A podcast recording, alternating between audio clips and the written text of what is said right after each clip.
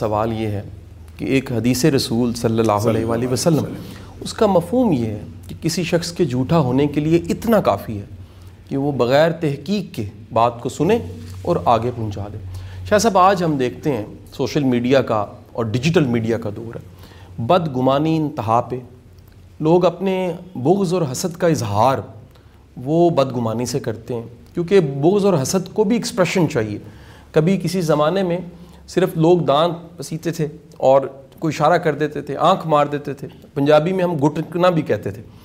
آج بڑا مشکل ہو گیا شاہ صاحب۔ اس دور میں لوگوں میں یہ حیا کہ کسی کی عزت نفس مجروع ہوتی ہے، کہ کوئی ہرٹ ہوتا ہے۔ سم ٹائم کوئی اتنا ڈیمیج ہو جاتا ہے کہ ہمیں پچھلے سال میں ایک واقعہ ملتا ہے، ایک کالج کے پروفیسر نے سوسائڈ کر لی۔ غلط الزام لگا اور وہ کہہ لیجیے، الزام پھیلتے پھیلتے پوری دنیا میں چلا گیا۔ یہ جو بدگمانی اور حسد کا یہ ایکسپریشن بنا ہے، سماج اس میں اتنا شدید ڈوبا پڑا ہے، کیا سماجی حوالے سے اگر ہم سوچیں، اس کا کوئی سلوشن ہے؟ بسم اللہ الرحمن الرحیم۔ یہ ایک ایسا موضوع ہے جو میرے خیال میں آج کے زمانے میں پاکستان میں سب سے برننگ ایشو ہے۔ اور یہ ڈیزرو کرتا ہے کہ اکانومی کے بارے میں تو تھوڑی سی ہم ایفرٹ اپنی کم کر سکتے ہیں۔ لیکن اس کے اوپر میکسیمم ایفرٹ دی جانی چاہیے۔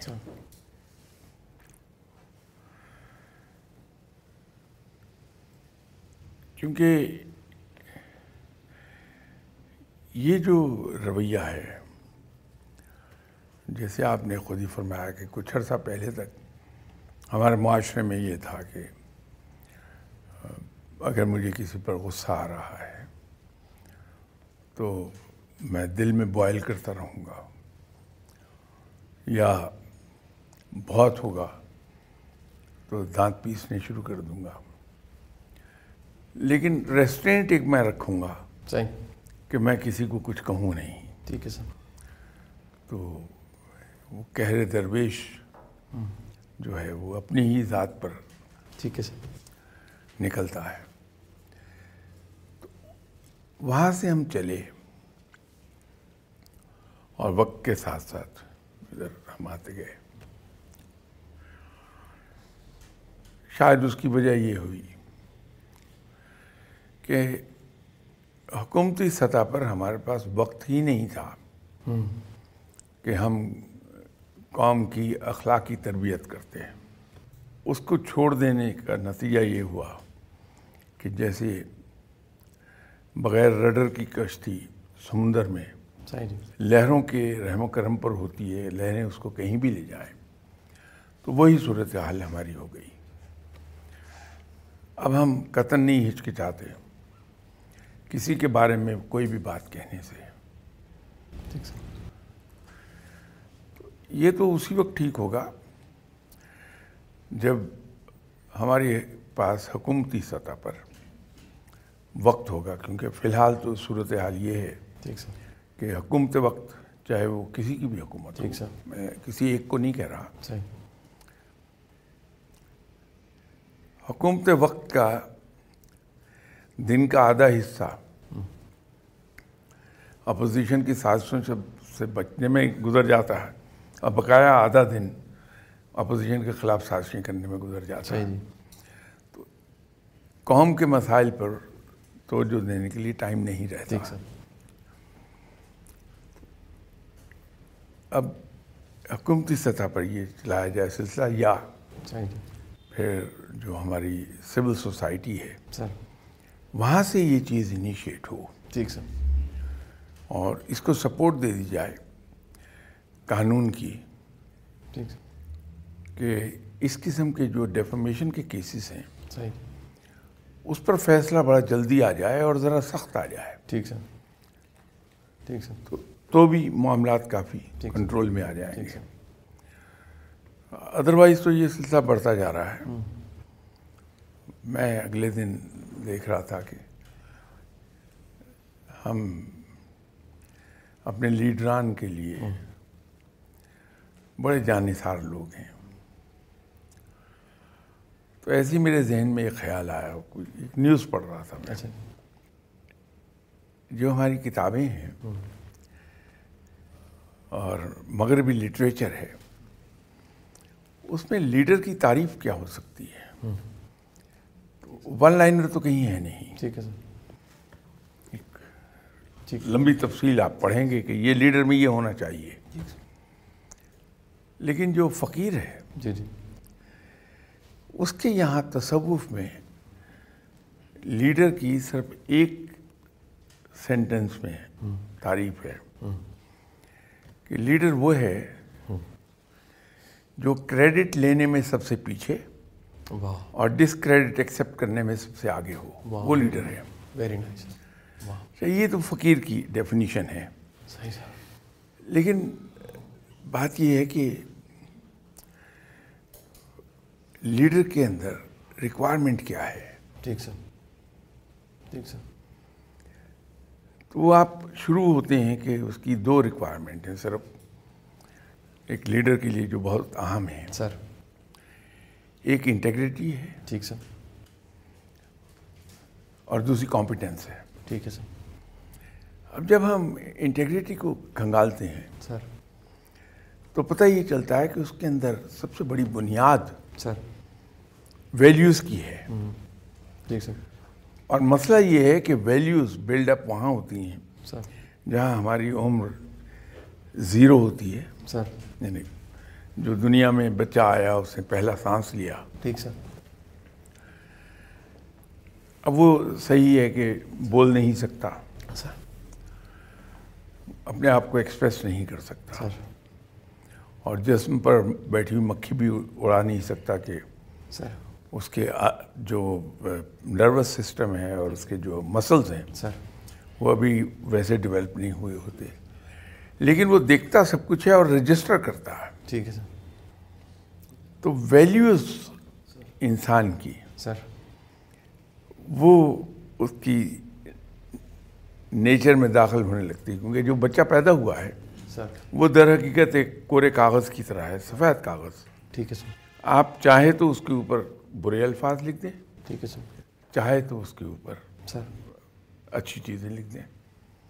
وہ تو آپ کے پاس ایک سفید کاغذ آ گیا۔ ٹھیک ہے سر۔ اب وہ جو کچھ وہ آبزرو کر رہا ہے بچہ وہ بلڈ اپ کر رہی ہے اس کی نیچر ٹھیک ہے سر. ویلیوز وہاں ڈیولپ ہو جائیں گی. ٹھیک ہے سر. اور یہ جو ویلیوز ڈیولپ ہو جائیں گی up to the age of seven years sir. یہ ساری عمر اس کے ساتھ چلیں گی وہ جان نہیں چھوڑتی پھر. ٹھیک ہے سر. پھر بہت محنت چاہیے. سر. وہاں کوئی آپ جیسا استاد چاہیے جو انسان کو ڈنڈے ونڈے مار کے تو سیدھی راہ دکھا دے. سر. یہ کچھ ہمارا قصہ سر۔ اصل میں ویلیوز کا سر۔ زیادہ ہے سر۔ کہ ہم اپنی ویلیوز سر۔ ان سے بہت دور چلے گئے صحیح جی۔ جو ہماری طرح امتیاز تھی۔ سر۔ ابھی تو یہ سول سوسائٹی کو موو کرنا پڑے گا حکومتی سطح پر سر۔ موو کرنا پڑے گا اور پھر کہیں جا کے۔ صرف سر لیکچر سے نہیں ٹھیک کر سکتے۔ نہیں۔ ہم پہ بڑا الزام آتا ہے سر۔ ہم سارے جب بولنے والے ہیں وہ کہتے ہیں جب میں پولیس کو لیکچر دے کے آتا ہوں کہتے ہیں ٹھیک ہو جائے گی۔ ججوں کو پڑھا کے آتے ہیں سر وہ کہتے ہیں جج ٹھیک ہو جائیں گے سر۔ تو صرف لیکچر تو نہیں سر چینج کر سکتا۔ نہ سر۔ دیکھیے سب سے بڑی اگزامپل ہمارے پاس کیا ہے؟ آپ صلی اللہ علیہ وسلم کی ذات مبارکہ ہے۔ آپ صلی اللہ علیہ وسلم نے تبلیغ سر۔ زبان سے بہت کم کی ہے۔ سر۔ پرسنل ایگزامپل سے زیادہ تبلیغ کی ہے۔ بے شک ایسے بے شک ایسے بے شک ایسے سر۔ اور وہ افیکٹو تھی۔ سر سر۔ اس کا گراف اگر آپ دیکھیں ٹھیک سر۔ جو مکی زندگی ہے۔ اس کے دس سال مکی زندگی کے اس میں بہت زیادہ اسلام نہیں پھیلا۔ ٹھیک ہے سر۔ ٹھیک سر۔ لیکن مدنی زندگی گیارہ سال کی۔ ٹھیک سر۔ اس میں آپ صلی اللہ علیہ وسلم نے ایکسرسائز کیا ہے پوری طرح اسلام کو۔ اور اس میں پرسنل ایگزامپل زیادہ ہے۔ وہ افیکٹو تھی۔ تو ہمیں رول ماڈلز کریٹ کرنے پڑیں گے۔ لیکن رول ماڈلز کے اندر بھی ایک پرابلم آ جاتی ہے بہت بڑی۔ سر۔ ہم ایک بنیادی غلطی رول ماڈل کو اپنے لیے طے کرنے میں غلطی کر جاتے ہیں۔ سر۔ ہم انڈیویجولس کو رول ماڈل بناتے ہیں۔ ٹھیک سر۔ ہم اس انڈیویجول کی خوبیوں کو رول ماڈل نہیں بناتے۔ ٹھیک سر۔ تو انسان تو مجموعہ ہے۔ اچھائی اور برائی اسٹرینگس اینڈ ویکنیس اس کا۔ سر۔ جب ہم کسی شخص کو رول ماڈل بنا لیتے ہیں شخصیت کو۔ سر سر۔ تو اس کی اسٹرینگس اینڈ ویکنیسز دونوں ہی ہم اڈاپٹ کرنے لگتے ہیں۔ تو اگر ہم رول ماڈل بنائیں کسی شخصیت کی ویلیوز کو ٹھیک ہے سر۔ اس کے ایٹریبیوٹس کو۔ سر سر ٹھیک ہے سر۔ تو غلطی نہیں ہوگی۔ ٹھیک ہے سر۔ وہی ہے صحیح طرف میں بات کر رہا تھا۔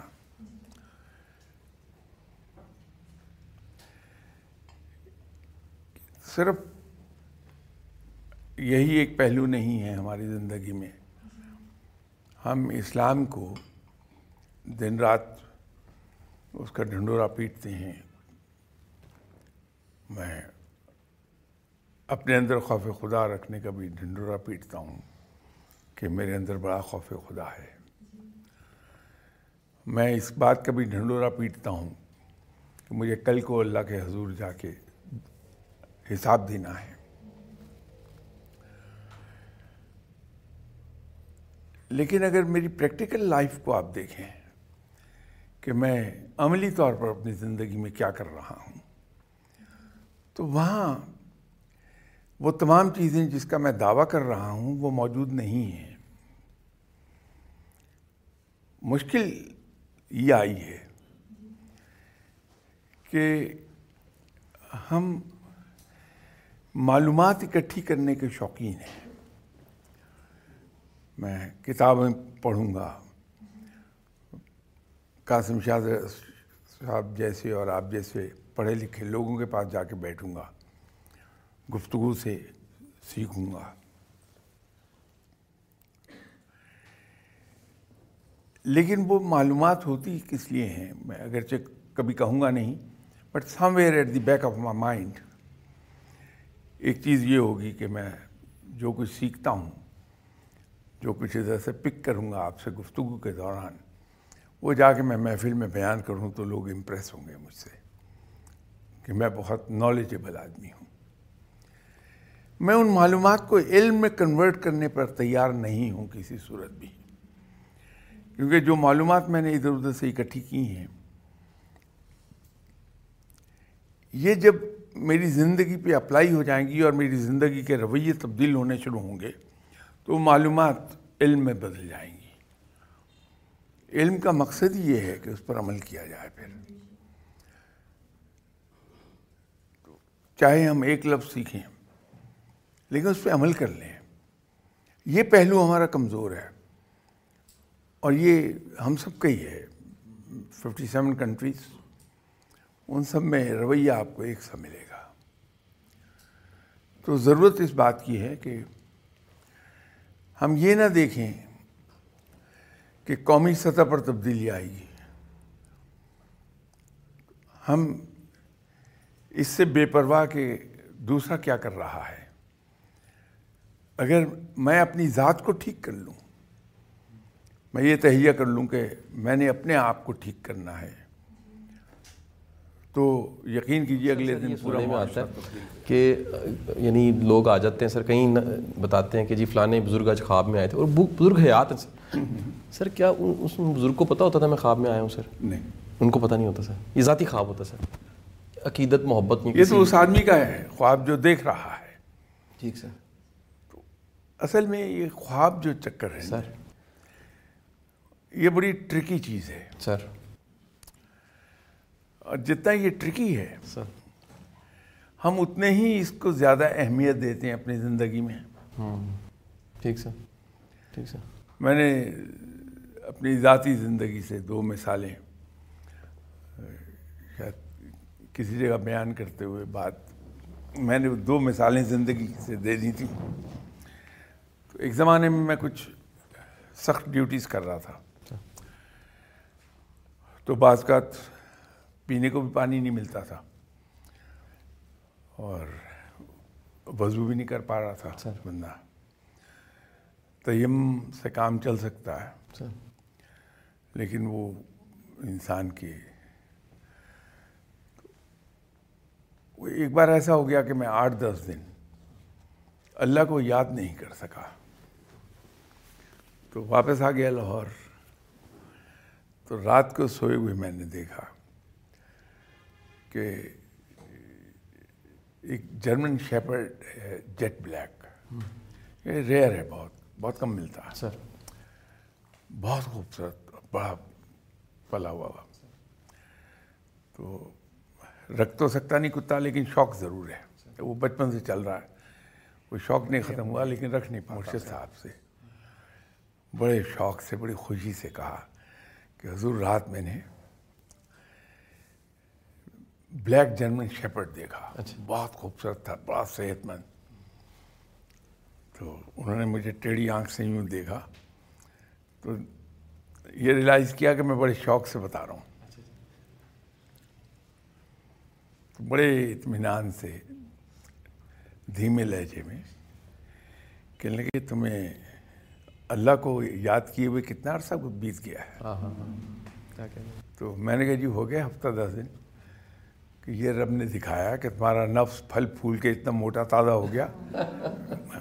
تو میری طرف آؤ تم۔ اللہ۔ اب آپ یہ دیکھیے کہ خواب کیا تھا اور اس کی تعبیر کیا تھی۔ سر۔ تو یہ خواب کے معاملات ایسے ہیں یہ اس میں بہت سے فیکٹرز کام کرتے ہیں۔ سر۔ ایک تو پہلی چیز یہ ہے کہ خواب دیکھنے والا سر۔ کیسا ہے؟ ٹھیک ہے سر۔ اس کی روحانی کیفیت کیا ہے؟ یوں کہیے۔ ٹھیک ہے سر۔ دوسرا یہ ہے کہ وہ خواب کس ٹائم پر دیکھا گیا ہے؟ ٹھیک۔ کیونکہ جو ہم سوتے ہیں اس کے شروع کے ایک دو گھنٹے سر۔ جو خواب نظر آتے ہیں سر۔ اس میں ہمارا اسٹمک رول پلے کر رہا ہوتا ہے۔ ڈائجسٹن سسٹم ہے ہمارا۔ سر۔ اس سے جو بخارات اٹھتے ہیں سر۔ اس کے نتیجے میں وہ نظر آتا ہے۔ سر۔ اور جو ہم اس کے بعد کے عرصے میں دیکھتے ہیں سر۔ وہ ہمارا لاشعور اچھا سر۔ دکھا رہا ہوتا ہے ہمیں۔ ٹھیک سر۔ کیونکہ ہوتا یہ ہے کہ ہماری بہت سی خواہشات جو ناآسودہ ہوتی ہیں سر۔ وہ کہیں سب کانشیس مائنڈ میں جا کے جم جاتی ہیں۔ ٹھیک ہے سر۔ وہ جمع ہوتی رہتی ہیں۔ سر۔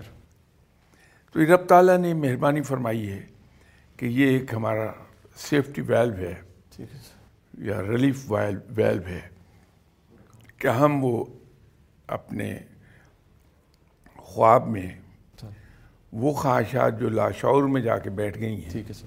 ان کو پورا ہوتے دیکھتے ہیں۔ ٹھیک ہے سر۔ تو اس سے ہمیں ریلیف مل جاتا ہے ورنہ ہم تو خودکشی کر لیں۔ سر۔ وہ بہت بڑا ریلیف ہے۔ سر۔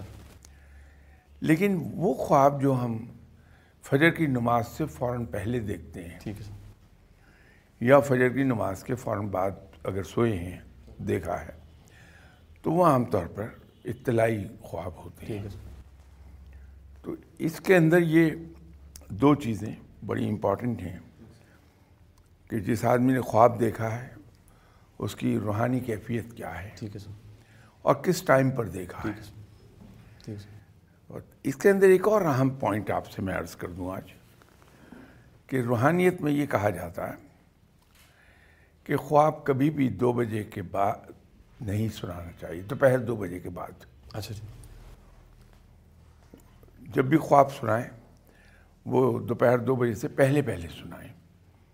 اور دوسری چیز یہ ہے کہ ہر ایک کو خواب نہ سنائیے بلکہ خواب صرف اس کو سنائیں۔ سر۔ جس کے بارے میں آپ کو یہ پتا ہو کہ اسے علم علم تعبیر حاصل ہے۔ ادروائز خواب دو مختلف ٹرمنالوجیز استعمال کر لی۔ مرشد قلندر فقیر۔ بلکہ یہ تینوں مختلف چیزیں ہیں۔ فقیر صوفی اور پیر۔ یہ ایک ہے۔ جب انسان اللہ کی راہ پہ چلتا ہے، تو ایک تو اس کے استاد یا مرشد جو بھی کہنا چاہیں آپ، وہ اس کی تربیت کر رہے ہوتے ہیں کہ اس کی values of life attributes personality کے اور اس کے ایٹیچیوڈ ٹورڈز لائف ان کو وہ مینڈ کر رہا ہوتا ہے اس دائرے میں لے جانے کے لیے جو سنت کے مطابق ہے۔ ایک تو مشقت بے پناہ وہ ہے۔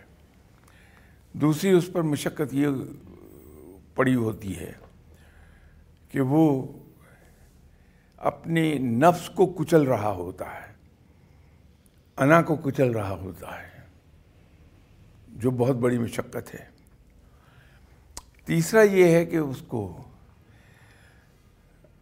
عبادات میں، فرض عبادات کے علاوہ بہت سی عبادات کرنا ہوتی ہیں۔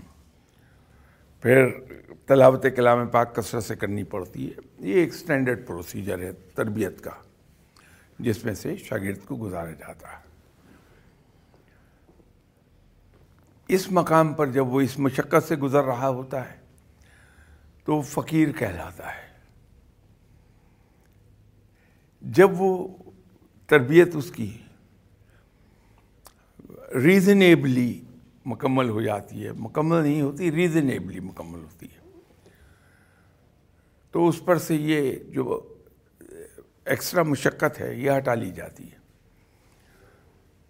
تو پھر وہ فرض عبادات میں اور اس کے علاوہ نفلی عبادات جتنی تھوڑی بہت کرنی ہے اس نے کرتا ہے۔ تلاوت کلام پاک بنیادی چیز ہے وہ کرتا ہے۔ اس مقام پر وہ صوفی کہلاتا ہے۔ مرشد کی نظر میں علم اتنا کافی حاصل کر لیتا ہے کہ وہ لوگوں کو تعلیم دے سکے لوگوں کو راستہ دکھا سکے۔ تو اس مقام پر وہ پیر کہلاتا ہے۔ پیر بمائنی صاحب عقل و دانش۔ تو یہ وہ جو فقیر کی ٹرم آپ نے یوز کی، اس کا جواب تو یہ ہے۔ جو کلندر آپ نے فرمایا، کلندر اصل میں کوئی مقام یا عہدہ نہیں ہے، بلکہ یہ ایک وے آف لائف ہے۔ اور وہ وے آف لائف جو ہے، اسی لیے جناب حضرت علی کرم اللہ وجہ کو کلندر اعظم کہا جاتا ہے کہ جو آپ، جو حضرت علی کرم اللہ وجہ کا طرز زندگی تھا، کہ جو مل گیا اس پہ خوشی نہیں ہے، جو چلا گیا اس کا غم نہیں ہے۔ ہر وقت اللہ کا شکر۔ یہ یہ طرز زندگی کلندرانہ کہلاتا ہے۔ تو وہ لوگ جو اس طرز زندگی کو اختیار کر لیتے ہیں، کامیابی کے ساتھ، سننے میں آسان ہے، پریکٹیکلی کرنے میں بہت مشکل ہے۔ اسی لیے کم لوگ اس مقام تک آتے ہیں۔ تو وہ کلندر کہلاتا ہے۔ تیسری چیز آپ نے مرشد پوچھی، جو لفظ یوز کیا مرشد کا تھا۔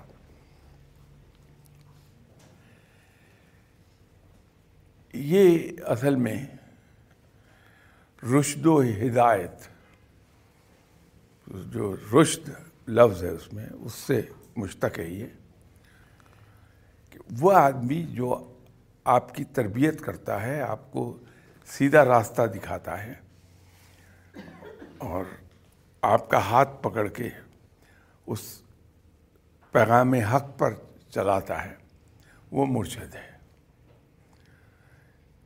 لیکن مرشد ہونے کے لیے ضروری یہ ہے کہ پہلے وہ خود ٹھیک ہو۔ وہ ایسا نہ ہو کہ سرفراز شاہ صاحب جیسا آدمی ہو جو خود بھٹکا ہوا ہے۔ وہ کسی کو راستہ کیا دکھائے گا؟ یہ بڑی احتیاط اس میں کرنی چاہیے۔ جب آپ کسی کو مرشد پکڑے، بہت احتیاط کیجیے جن صاحب سے آپ متاثر ہوں کہ یہ صاحب علم ہیں اور یہ مجھے ہدایت کا راستہ دکھا دیں گے۔ آپ ان کی محفلیں چار چھ مہینے اٹینڈ کیجیے۔ قربت سے اسے واچ کیجیے۔ پھر بھی اگر مطمئن ہو جائیں آپ تو پھر بے شک وہاں۔ بات یہ ہے کہ بیٹھنا میں نے حضرت قائد اعظم رحمۃ اللہ علیہ صاحب کو دیکھا نہ آپ نے۔ لیکن ان کے ایک فرمان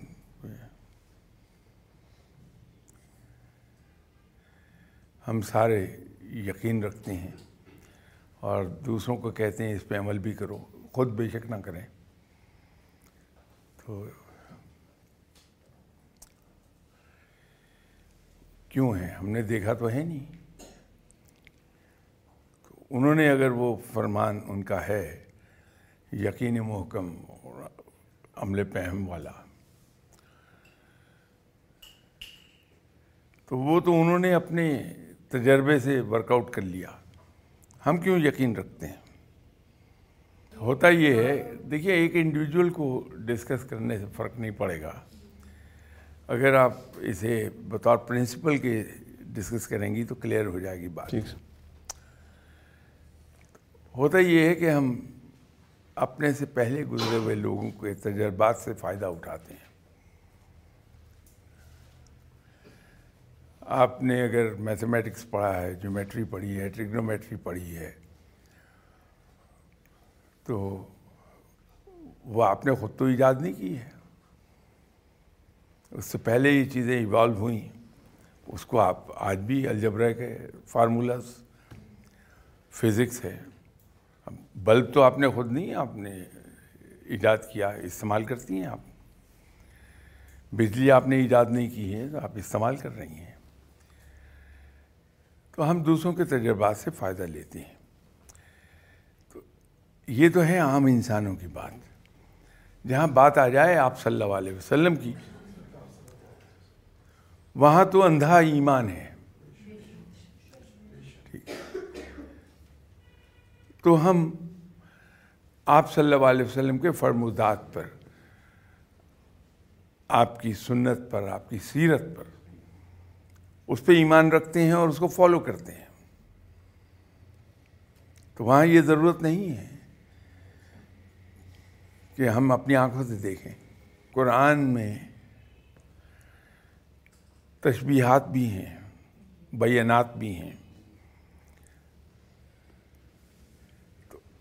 ایمان کے لیول کو رب تعالیٰ بیان کر رہا ہے، یہ کہہ کے کہ اگر اسی انداز میں یہ لوگ ایمان لے آئیں جیسے آپ ایمان لے آئے ہیں، تو وہ تو رب تعالیٰ مثال دے رہا ہے نا۔ تو یہ تشبیہات بہت ملیں گی آپ کو، تمثیلات ملیں گی وہاں۔ کس سے ملیں گے ہماری عبرت کے لیے، تو اس کو آپ اس رنگ میں لیجیے جس رنگ میں وہ ہے۔ دیکھیے، وہ جو روحانیت کی طرف جاتے ہیں لوگ، آپ درست کہہ رہی ہیں۔ Ninety percent rather more than ninety percent لوگوں کے کیس میں کیا ہوتا ہے؟ کہ لوگ چوٹ کھائے ہوتے ہیں۔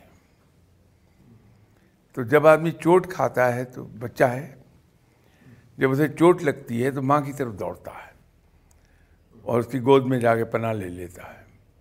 حالانکہ ماں کی گود میں اس کی چوٹ کا علاج تو نہیں ہو رہا، لیکن پناہ لیتا ہے ماں کی گود میں۔ تو انسان کو جب چوٹ لگتی ہے تو وہ اس طاقت کی طرف بھاگتا ہے جس کو سپریم سمجھتا ہے۔ تو چوٹ کھا کے رب کی طرف جاتا ہے، وہاں سکون ملتا ہے۔ بہت سے لاتعداد ایسے اولیاء کرام ہیں جو عشق مجازم میں مبتلا ہوئے، ناکامی ہوئی اور وہ عشق حقیقی کی طرف چلے گئے۔ تو یہ رب تعالیٰ ادھر کو لے جاتا ہے۔ عام انسان کے لیے ایک بڑا آسان سا حل ہے۔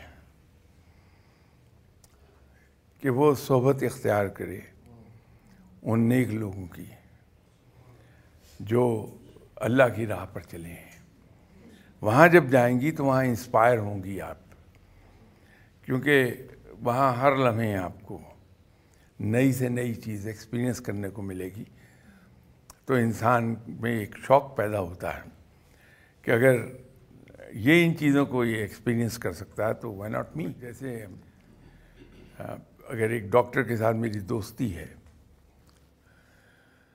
میں بیمار ہوتا ہوں، ڈاکٹر کے پاس چلا جاتا ہوں۔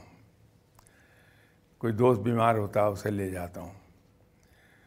تو بار بار مجھے جا کے ریکویسٹ کرنی ہوگی۔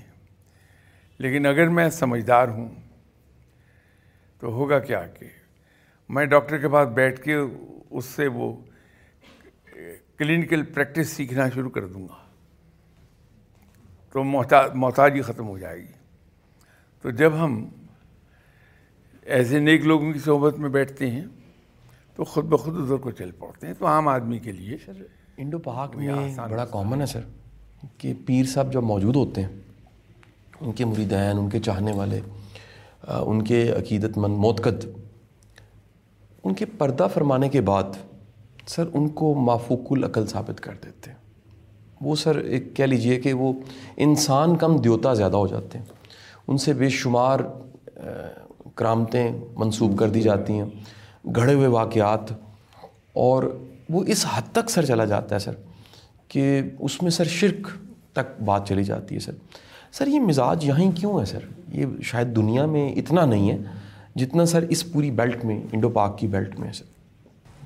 جہاں بھی یہ سسٹم ہوگا وہاں یہ ہو جاتا ہے۔ اچھا سر۔ میں جرمنی کے چونکہ فلائٹ مجھے مل نہیں رہی تھی جرمنی سے باہر جانے کے لیے. اچھا تو چیپ فلائٹ جہاں آپریٹ ہوتی ہیں وہاں سے مجھے سیٹ ملی. تو میں نے یہ سوچا کہ میں یو کے یا فرانس چلا جاؤں وہاں سے مجھے پاکستان کی فلائٹ مل جائے گی. تو میں اس چھوٹے سے ایئرپورٹ پہ چلا گیا ڈوزل ڈورف پہ وہاں جب میں انٹر ہو رہا تھا کنسیج ہال میں جی. تو میں نے دیکھا کہ ایک صاحب تشریف لائے ہیں اور لوگ فرش پہ سجدے میں گر گئے ہوئے ہیں۔ تو معلوم ہوا کہ ایک بڑی نامور شخصیت تھے وہ جو جرمنی کے دورے پہ آئے تھے۔ اور یہ ان کے مریدین ہیں جو سجدے میں گر گئے ہیں۔ تو جہاں بھی یہ سسٹم ہوگا جی وہاں پہ یہ کباہتیں آتی ہیں۔ ٹھیک ہے اب یہ بہت بڑا شرک ہے۔ جی سجدہ کرنا۔ جی جب ہم اس طرف چلے جائیں گے جی سر۔ کہ ہم اپنے پیر صاحب کو اپنے مرشد صاحب کو اپنے استاد کو جی اس لیے ریسپیکٹ کریں گے کہ ان کے پاس ہم سے زیادہ علم ہے۔ جی لیکن بنیادی طور پہ انہیں ہم جی یہی سمجھیں گے کہ ہماری طرح کا انسان ہے۔ اور وہ بھی رب کے اتنے ہی محتاج ہیں جتنے ہم ہیں۔ ٹھیک ہے تو پھر وہ ریسپیکٹ انسان کی نہیں ہوگی۔ بلکہ ان کے اس علم اور تقوی کی ہوگی جس مقام پر وہ فائز ہیں۔ وہاں یہ کباہتیں کم ہونے لگیں گی؟ جب یہ ہماری تھنکنگ تبدیل ہو گئی۔ اس کا ایک اور فائدہ ہو جائے گا بہت بڑا۔ اب یہ اکثر دیکھنے میں ملے گا کہ میں کسی صاحب کے پاس گیا۔ جی تو ان کی شان میں آ کے میں بہت ہی جس کو کہتے ہیں رتب الرسان ان کے گیت گا رہا ہوں۔ جی لیکن آپ دیکھیں گے کچھ عرصے کے بعد میں ہم سے پیچھے ہٹ گیا اور ان میں دس برائیاں ڈالنے لگا اس کی وجہ یہ ہے کہ جب میں ان صاحب کے پاس جاؤں گا جی تو میں انہیں کوئی مافوق الفطرت انسان سے شاید آپ ہی کے ساتھ بات کرتے ہوئے ایک قصہ سنایا تھا۔ جی بہت پرانی بات ہے most probably it was nineteen seventy four تو میرے کولیگ تھے ایک رانا سعید صاحب وہ ایک دن مجھے کہنے لگے کہ آپ فقیروں کی تلاش میں رہتے ہیں تو میرے مرشد فقیر آدمی ہیں۔ تو آئیے اگر آپ ملنا چاہیں تو میں ملوا دیتا ہوں۔ تو میں چلا گیا ان کے ساتھ۔ وہ کہیں ملازمت کرتے تھے ان کے مرشد صاحب۔ اور موہنی روڈ کی ایک مسجد میں نماز پڑھاتے تھے مغرب کی۔ تو انہوں نے مجھے کہا کہ مغرب کی نماز پڑھانے آتے ہیں، تو وہیں ملیں گے۔ تو ہم دفتر میں بیٹھے رہے۔ وہاں سے ہم چلے اس طرح سے کہ مونی روڈ کی مسجد میں مغرب کی نماز پڑھیں۔ تو وہ تشریف لے آئے تھے بزرگ۔ تو میں نے ان کی اقتدا میں مغرب کی نماز پڑھی۔ اور پڑھنے کے بعد میرے دل میں ایک خیال یہ آیا کہ یار یہ تو ولی اللہ نہیں ہے، کوئی مزہ تو آیا نہیں، وہی روز والا مزہ ہے نماز کا۔ تو اتنی دیر میں میرے کولیگ نے کہا کہ ملیں گے آپ ان سے؟ تو میں نے کہا ہاں جی آیا ہوں تو مل لیتا ہوں. تو وہ مغرب کی نماز کے بعد جہاں نماز پہ تشریف نہ رکھی ہوئی تھی تو لوگ ان کے ارد گرد دائرے میں ایسے بیٹھ گئے ہاف سرکل۔ تو انہوں نے مجھے کہا کہ یہ میرے کولیگ ہیں تو آپ سے ملنے کے خواہش مند تھے میں ہاتھ ملایا تو لوگوں کو مخاطب ہو کے کہنے لگے کہ دیکھیے ہم دل میں یہ سوچتے ہیں کہ ولی اللہ کے پیچھے نماز پڑھیں گے تو ہمیشہ جنت نظر آ جائے گی یا کوئی آسمانی چیزیں دکھائی دیں گی۔ لیکن جب وہ دکھائی نہیں دیتی تو ہم یہ کہتے ہیں کہ یہ تو ولی اللہ ہے ہی نہیں۔ تو میں تب بھی نہیں سمجھا کہ انہوں نے کہا کیا ہے۔ لیکن بعد میں جب تھوڑی عقل آنی شروع ہوئی میں تھوڑی کہہ رہا ہوں عقل تو اب بھی نہیں آئی۔ تھوڑی سی عقل جو آئی تو پتہ لگا کہ نہیں ولی اللہ بننے کے بعد انسان کوئی مفوق الفطرت انسان نہیں بن جاتا۔ جی وہی رہتا ہے صرف علم میں اضافہ ہوتا ہے۔ تو اس علم کی قدر کرنی چاہیے اس کے ریسپیکٹ کرنی چاہیے۔ کہ یہ صاحب صاحب علم ہے۔ جی ان کی ریسپیکٹ کریں۔ جی لیکن شریعت کی حدود میں رہ کے